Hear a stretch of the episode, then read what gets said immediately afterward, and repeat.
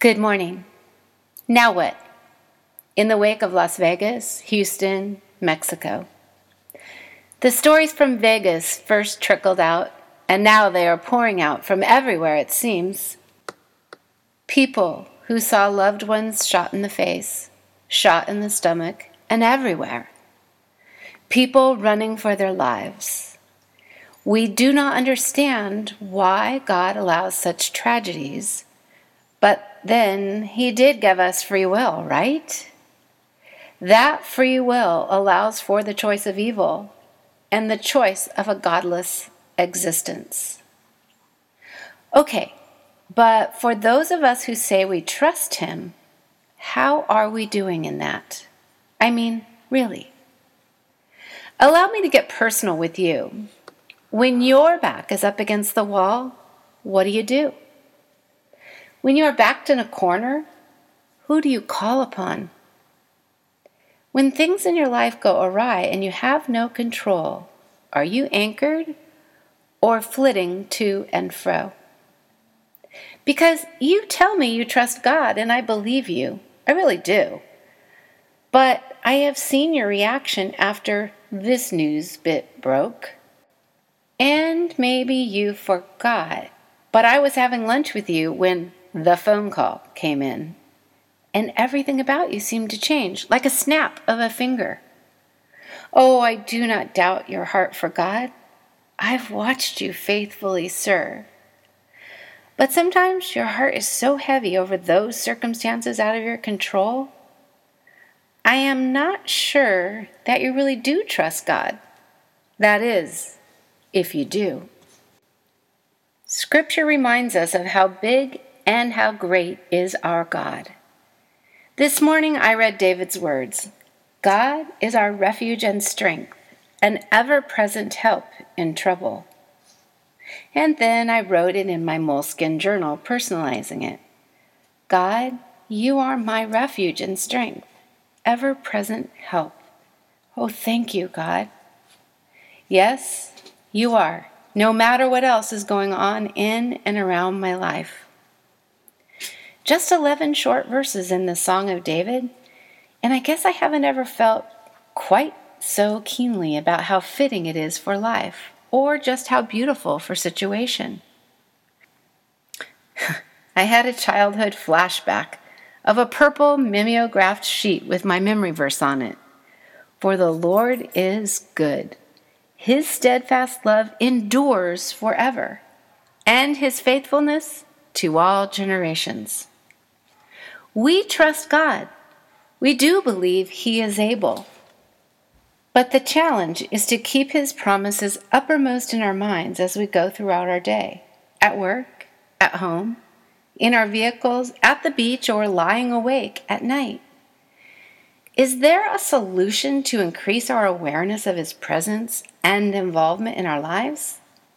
Because I've got to tell you, I can be ever so sure, ever so aware and then I get a disturbing phone call from someone I love, and boom, my God trusting mental peace is threatened. Is there a solution? Is there some other way? Some other way of living so I am not the flim flam man? Yes, I believe so. I am proposing a trust plan. First, a 15 minute resolution. Appoint 15 minutes for God each morning. Get up, read scripture, pray, that is, communicate with God. Ask the Lord to refill you with His Spirit, to renew your faith and increase your faith in Him. In your 15 minutes, you might take a few minutes to begin memorizing a galvanizing scripture. May I beat that drum again? For your 15, you might use these briefings for two days. First day, read, listen. Second day, look up the scripture verses, make a note of them, seek to apply them. Second, I'm proposing visual reminders. What reminds you of God's faithfulness? A picture? A word? Or a verse that will instantly center you on the rock? Rather than the shifting sand of circumstances. I often use post it notes, three by five cards, screensavers, or even cell phone wallpaper, all which remind me. Third, consumption awareness. Is your media intake helpful? I love what Paul said on this. Everything is permissible, but not everything is helpful. Everything is permissible, but not everything builds us up. From 1 Corinthians chapter 10. Recently, a woman told me she had let Facebook overtake her life. Wait, what?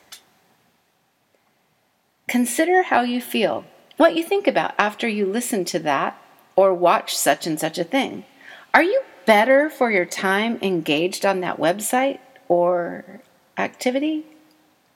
And fourth, do not be an island. It's difficult to maintain a strong trust in God if you are an island.